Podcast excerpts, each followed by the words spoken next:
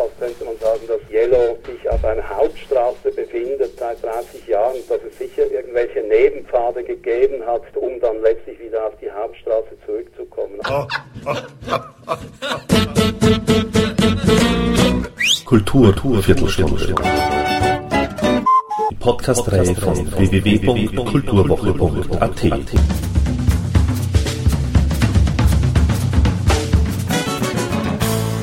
Präsentiert von Manfred Horak. Dieter Meier und Boris Blank, die bekanntermaßen unter dem Bandnamen Yellow firmieren, entledigen sich mit dem Album Touch Yellow einmal mehr wieder diversen Zeitgeist-Sounds und machen das, was sie immer schon am besten konnten, nämlich ihre eigene Musikwelt. Meistens klingt das sehr urban, diesmal fließen aber durchaus auch sanfte Landschaftsstriche mit ein. Verhatschte Funkrhythmen, eine Prise Jazz, Wolkenkratzer-Sounds, elektronische Seelenkunde, atmende Sphärengegenden vermengen sich so in einem mystischen, magischen Füllhorn. Yellow is back heißt es auf dem Coversticker. Yes, they are. Und wie? Ich erhielt die Telefonnummer von Boris Blank, um mit ihm über 30 Jahre Yellow und natürlich über Touch Yellow, aber auch über ihr virtuelles Konzert, das auf DVD erhältlich ist, zu sprechen. Fehlt nur noch das Freizeichen. Ah, da ist es schon. Ja, hier ist die Steirische Zentralbank. ja, guten Tag. Hier spricht die Wiener Oberbank. Hallo. Alles klar. Wir reden zusammen ein bisschen. Ja, genau. Das freut mich sehr. Ja. Äh, äh Yellow war und äh, ist für mich immer auch eine, so eine weltmännische, eine kosmopolitische Band gewesen und ist es eben immer noch. Ja. Ja, nun seid ihr ja aus der Schweiz, das ja ähnlich wie Österreich ähm, eher einen provinziellen Charakter oder Ruf hat. Ähm, äh, wie ging sich das denn mit, mit Yellow am, am, Beginn, also eben so in den späten 70er Jahren, wie ihr begonnen habt, aus? War, war der Yellow so etwas äh, ähnliches wie eine musikalische Befreiung für die Schweiz oder einfach nur eine musikalische Bereicherung? Wie soll ich das sagen? Man sagt ja immer der Prophet im eigenen Land.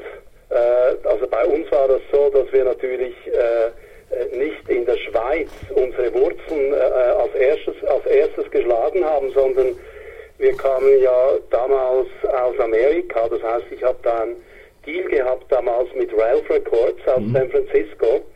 Und da wusste in der Schweiz noch gar niemand, dass wir, also jetzt äh, auch in Deutschland nicht, dass wir Schweizer sind. Wir haben dann erst äh, durch die Firma Phonogramm damals, die hat uns dann ausfindig gemacht und rausgefunden, dass wir Schweizer sind. Also insofern äh, ist unsere Wurzel nicht in der Schweiz äh, anfangs da äh, geblüht. Also, also die Wurzel hat nicht in der Schweiz geschlagen, sondern eben wie gesagt in Amerika. Und deshalb war das vielleicht auch, wie soll ich sagen, für für die Schweiz eher eine Überraschung, dass wir, äh, ja. Und ansonsten kann man sagen, dass es sicher sehr schwierig ist äh, in der Schweiz. Das gilt wahrscheinlich eben auch für viele äh, andere Bands hier, die äh, hervorragende Sänger und, und äh, Interpreten und äh, Instrumentalisten hervorbringt, aber viele äh, schauen vielleicht ein bisschen zu stark äh, nach Trends, die, was, was jetzt so gerade läuft und die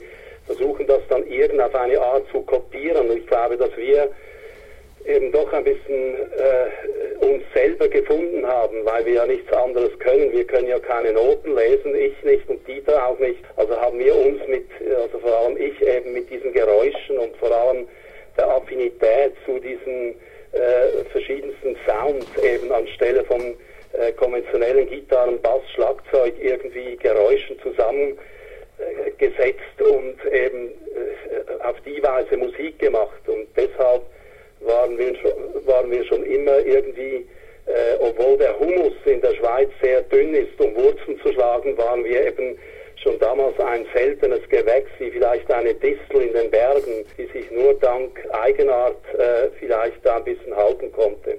War das sozusagen hilfreich für euch dann, dass ihr keine Musiknoten lesen habt können oder lesen hilfreich. für die musikalische Entwicklung bis heute? Ja, ich glaube hilfreich schon, weil äh, wir, wir, konnten ja nichts anderes. So konnten wir einfach die Freude an dem, was wir konnten, nämlich eben diesen Geräuschen und eben dieser schon fast naiven Hilflosigkeit äh, quasi in diesem Sandkasten, wie Kinder eben unsere Bausteine da zusammenzusetzen und Freude hatten an den kleinen Türmen, die da entstanden sind.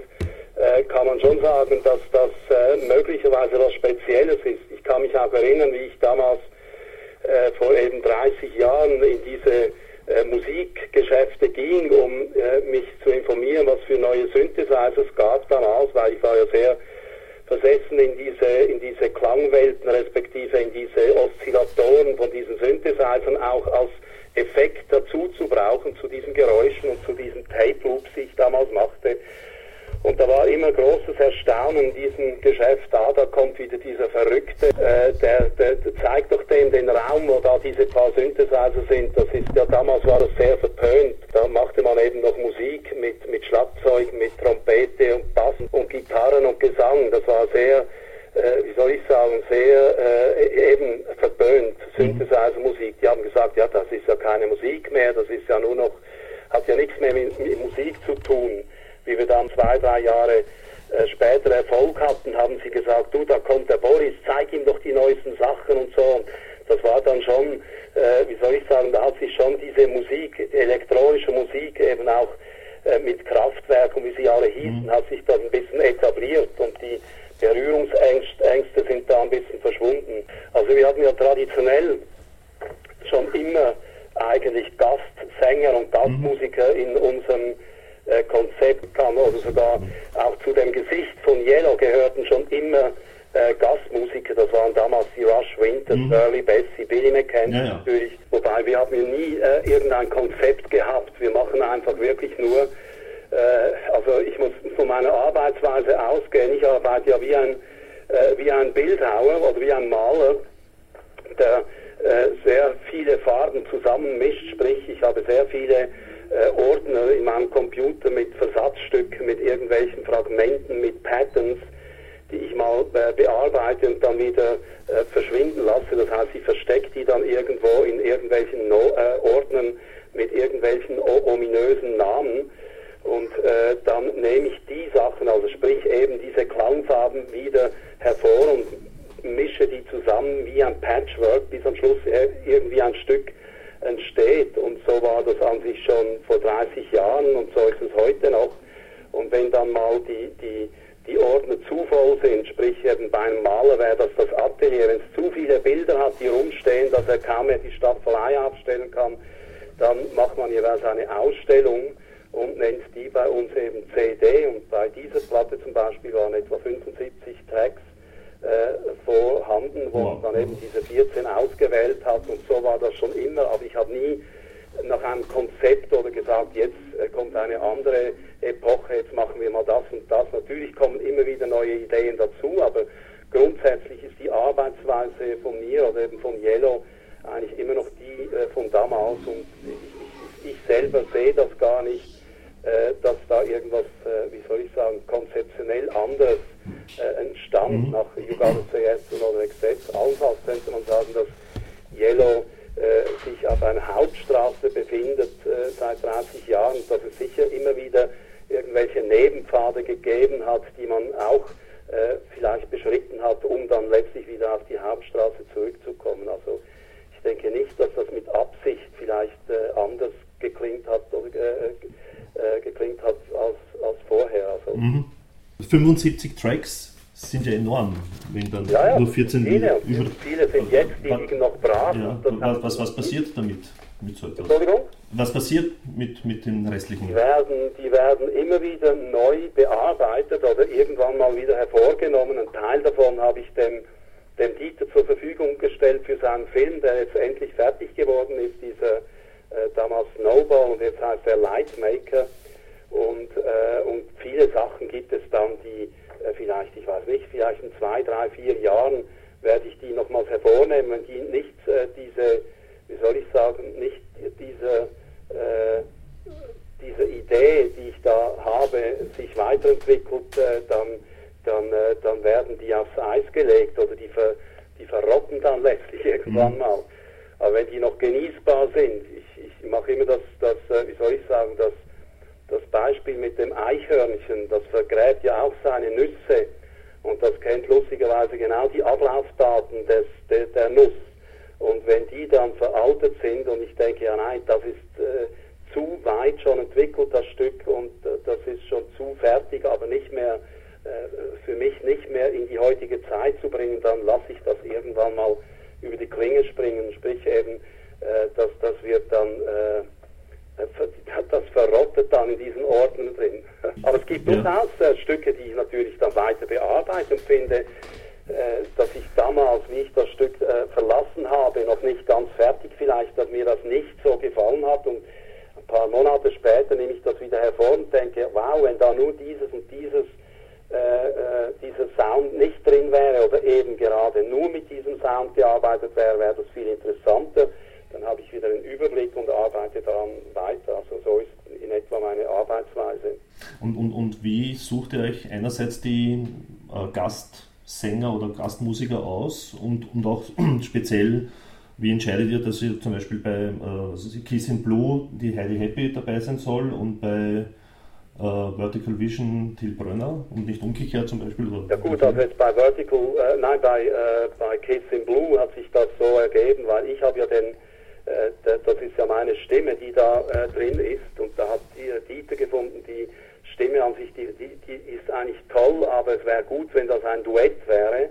Und das hat sich dann so ein bisschen aufgedrängt, weil wir einen guten Kontakt haben mit Heidi Happy, dass sie da diesen äh, zweiten Part eben der, der Damenstimme übernehmen würde. Und so hat sich das ergeben. Bei Till war das eigentlich so, dass ich mir schon Gedanken gemacht habe, weil die, äh, die, die, die äh, wir wurden bekannt gemacht durch unseren Manager in Deutschland, der eben sein Manager gut äh, kennt oder gekannt hat und die wollten immer schon mal, dass wir was zusammen machen. Ich habe mir, äh, bevor Till nach Zürich kam, natürlich ein bisschen Gedanken gemacht, welche Stücke würden sich da eignen und spontan eigentlich dann eben Vertical Vision und Till Tomorrow, die natürlich damals einen anderen Arbeitstitel hatten, habe ich mir so ein bisschen zurecht äh, ähm, gemacht, dass wenn er kommt, dass ich da was habe. Aber es hätte gut, äh, genauso gut sein können, dass er gesagt hätte, ja, ja, das finde ich, das eignet sich jetzt nicht speziell für eine Trompete, respektive für ein Flügelhorn. Hättest du da was anderes, aber es war eben eigentlich äh, sehr spontan, dass ihm das auch äh, gefallen hat, diese zwei Tracks. Wie, wie, wie, ist euer Arbeitsprozess im Studio? Also kommen da auch tatsächlich eben die Leute, also Till Brönner oder so, zu euch oder wird das irgendwie digital übermittelt? Nee, nee, die kommen, äh, die kommen schon zu uns. Bei Heidi Happy war das so, ich habe sie auf einer Radiostation gehört und dachte, wow, das ist eine super Stimme. Ich habe mich direkt verliebt in diese Stimme und dachte, das wäre doch was äh, für unsere, unsere CD und habe die dann auch dem Dieter vorgespielt und habe gesagt, wow, das ist wirklich super, diese Stimme. Habe sie angefragt und eben äh, ihr äh, ja, gefragt, ob sie da mitmachen wollte und sie hat spontan zugesagt, natürlich wäre das lustig und so. Und dann habe ich ihr ein Track, weil sie hat da Kunst äh, studiert in, in äh, in äh, Amsterdam und ihres Bachelor gemacht und habe hier den Track, also einen zuerst mal geschickt und sie hat auch mit, sie arbeitet auch mit Programmen wie ich, also auch mit Logic, äh, Computerprogrammen und dann hat sie da in Amsterdam in ihrem Kämmerchen quasi die ersten Layouts gemacht von ihrer Stimme und mir das geschickt und ich habe das bei mir dann wiederum eingefügt in dieses Stück und das passte Lyrics und Melodie total gut. Und so haben wir uns gefunden. Dann kam sie natürlich nach Zürich und hat dann physisch eben hier im Studio äh, natürlich durch ein super Mikrofon ihre Stimme äh, dazugegeben, mhm. quasi wie in Reinschrift übertragen. Bei Till war das ein bisschen anders. Der kam nach Zürich, hatte das Stück noch nicht gekannt und äh, wir saßen da äh, zusammen eigentlich äh, ohne Berührungsängste äh, haben wir da ein bisschen besprochen, was da stattfinden könnte. Er ging nach hinten eben in diesen Nebenraum, wo man äh, diese Mikrofonaufnahmen gemacht hat und das kam. Der erste Take, den er gemacht hat, lustigerweise übrigens war dann genau der, den wir genommen haben. Wir haben dann sicher noch sieben, acht verschiedene andere Takes gemacht, äh, die wir dann am Schluss eigentlich verworfen haben und der erste war eben spontan der, der am besten ist. Ihr habt ja begonnen, Yellow hat ja begonnen, als es noch gar keine CDs gab. Ja, ja, ja Vinyl, ja genau. Kam euch dieser Wechsel, kam euch das sehr entgegen? Schätzt ihr das Oder seid ihr... Lustigerweise war ich ja eingeladen. Äh, damals schon waren wir an sich äh, bekannt für unsere Transparenz in der Musik und eben auch für die Qualität. Da waren wir eingeladen in Hamburg äh, bei dieser Hörprobe, wie sie da an einer Ausstellung ich weiß nicht mehr genau, was das war, haben sie eben diesen Silberling damals genannt, diese CD vorgestellt. Das war von Philips oder von. Mhm. von Philips, glaube ich, war das. Ja. Ich glaube, das war ja. Philips. Und die haben uns dann, oder vor allem eben mich, da in einen Raum geführt, der total äh, hermetisch quasi, äh, wie sagt man, äh, ein toter Raum, wo man das eben iso äh, akustisch isoliert hören konnte auf diesem Gerät. Und da waren sehr viele Journalisten dabei und äh, die waren natürlich sehr gespannt auf meine, äh, auf meine Kritik, respektive auf, auf, auf meine, äh, meine äh, wie sagt man, meine Reaktion auf das erste Hören, den Vergleich von Vinyl äh, zu CD. Und ich musste dann zum Erstaunen sagen, dass eigentlich Vinyl für mich doch äh, immer noch einen klareren und einen transparenten Sound liefert, aber dieser Silberling, eben diese CD, die sei natürlich sehr handlich und auch äh, nicht mehr so groß und man kann die mitnehmen überall und das äh, wurde mir dann ein bisschen im Nachhinein äh, quasi, hat man gesagt, oh Boris, das hättest du nicht sagen dürfen und das war so ein Patzer ein bisschen von mir. Ich wurde ja eingeladen, um objektiv zu beurteilen, wie das klingt. Also ich finde das heute noch eigentlich eine gute Pressung von Vinyl oder eben die die Möglichkeit auf Vinyl diese, diese äh, verschiedenen Frequenzen wie Bass, ganz tiefe Bassklänge und sehr hohe äh, Ober, also sehr hohe Frequenzen, dass die viel besser kommen. Wenn man die Vinyl vielleicht 20 Mal gehört hat, dann mag es sein, dass das auch ein gewisser Verlust gibt, weil es ja eine Abnutzung gibt mhm. in dieser Rinne, aber sonst äh, finde ich nach wie vor an sich Vinyl hat viel mehr ähm, die ist nicht beschnitten eben wie die 44,1 Kilohertz bei der CD, wo oben und unten halt eben das komprimiert wird und das fehlt mir natürlich, wenn ich da vergleiche, wie das in meinem Studio klingt und nachher äh, von der CD, da, da höre ich eben schon äh, Unterschiede. Ist klar, finde ich ein bisschen schade. Und, und ähm, das Medium DVD, kommt euch das eher entgegen als zum Beispiel eine CD, äh, weil ihr macht ja selbst Videos und sehr, sehr tolle Kurzfilme eben, also Musikfilme. Ja. Ähm, dabei ist ja das, das Medium DVD ja mehr oder minder wie geschaffen für euch, oder? Ja, ich denke schon, wobei ich glaube, die DVD, die, die lässt sich ja höher auflösen, oder? Bin ich da richtig? Ja. Ja. Also das werden wir jetzt sehen, weil wir haben jetzt einen Film gemacht, der 40 Minuten geht, mhm. der, wo, wo, etwa acht Stücke von der neuen Platte und ein paar andere Stücke und so ein, ein paar Brücken äh, musikalische dabei sind, zu einem ganzen Film zusammen äh, geschnitten. Und da ist die Idee, dass der eben dann auch auf äh, DVD, möglicherweise sogar auf Blu-ray rauskommt. Und ich denke, dass da sicher die Qualität von dem, vom Bild so oder so, aber auch die Klangqualität äh, besser präsentiert werden kann. Alte Maxi-Single auch von euch, Live ja. at Roxy. Live at Roxy, wo ja. du eine, äh, eine Seite bespielst. Ja, genau, ja. ja. Ähm, ich habe euch selbst sonst nie live gehört. Ähm, wie, wie, steht ihr zu Live-Konzerten so generell? Ja, also ich äh, für meine, äh, wie soll ich sagen, äh, für, aus meiner Warte kann nur sagen, dass das äh, für mich nie eine, eine, eine Priorität hatte und wir waren ja auch nie live wirklich aufgetreten. Das war ja immer irgendwie ein Medium, sei das der Fairlight-Computer damals. Äh, äh, das allenfalls die Stimme war da live und der Rest ist ja so wenig live wirklich und dann vielleicht ein paar Tasteninstrumente, die ich da gespielt habe, aber der Rest kam ja letztlich von einem Medium, von einem Computer. Und das finde ich immer so ein bisschen, ein bisschen lächerlich, wenn da zwei Typen äh, vorgeben, dieses sehr komplexe Soundbild dann äh, live vorzutragen und mit dem Arschwacken, Kopfschütteln da irgendwie so ein bisschen äh, so tun, als wäre das eben live, das finde ich billig irgendwie. Und deshalb haben wir auch in den letzten 30 Jahren sehr, sehr wenige solche Auftritte, äh, bis zu diesem Zeitpunkt, wo wir jetzt äh, uns entschieden haben. Das heißt, ich hatte jetzt vor einem ja, im November vor einem Jahr die Anfrage von Electronic Beats, äh, das ist ein, ein Label äh, von T-Mobile, ob wir da Lust hätten, im Rahmen dieser äh, Electronic Beat Classics äh, aufzutreten, also live. Und dann habe ich gesagt, ich werde mir das überlegen und dann habe ich nach einem Monat, wo Dieter dann zurückgekommen ist aus Argentinien, haben wir uns da entschieden, dass wir ein,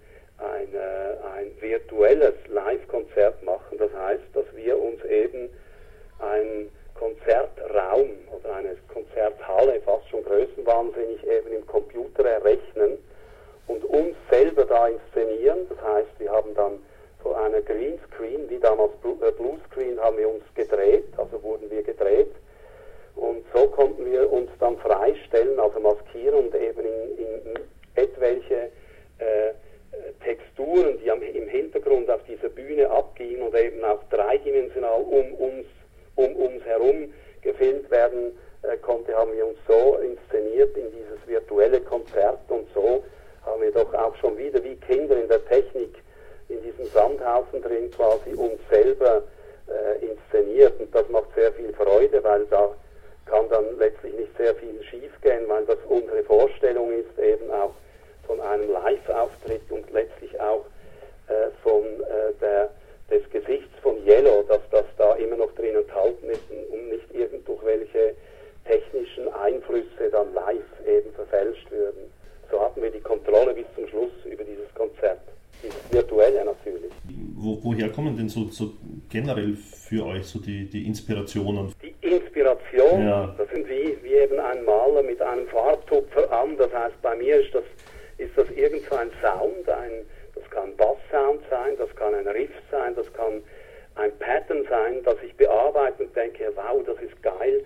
Das hat, ich, ich gehe da nicht mal nach Beats äh, oder Tempos oder was immer auf, das muss einfach für mich äh, ein, ein gut, ein, äh, das muss gut klingen für mich. Und dann arbeite ich mich eben dann von, äh, das könnte am Anfang, kann das sein, dass ich da irgendwie eine Wüste äh, zeichne, die sehr leer ist und sehr weit ist und dann am Schluss äh, kommen immer mehr äh, Fragmente oder eben irgendwelche Farben dazu und am Schluss denke ich, dass eigentlich äh, äh, statt eine Wüste eher eine Großstadt, weil es schon irgendwelche urbane äh, Elemente drin hat und am Schluss ist es New York. Also das, das entwickelt sich eben einfach wie ein Zusammensetzspiel, wo noch keine keine Bilder zu erkennen sind quasi. Erst am Schluss ergibt sich dann dieses Bild.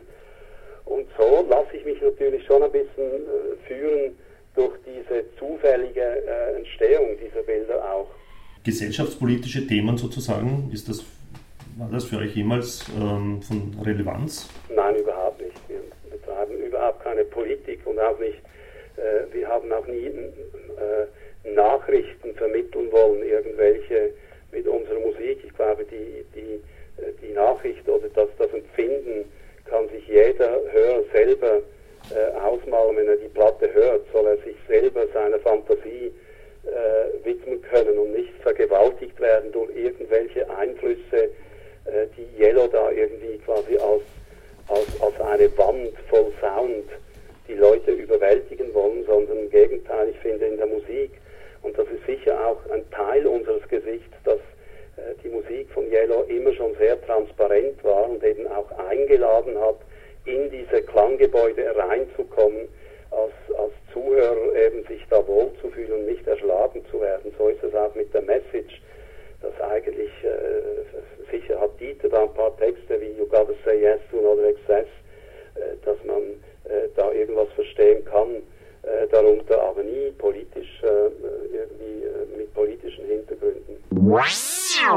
Thank you and good night.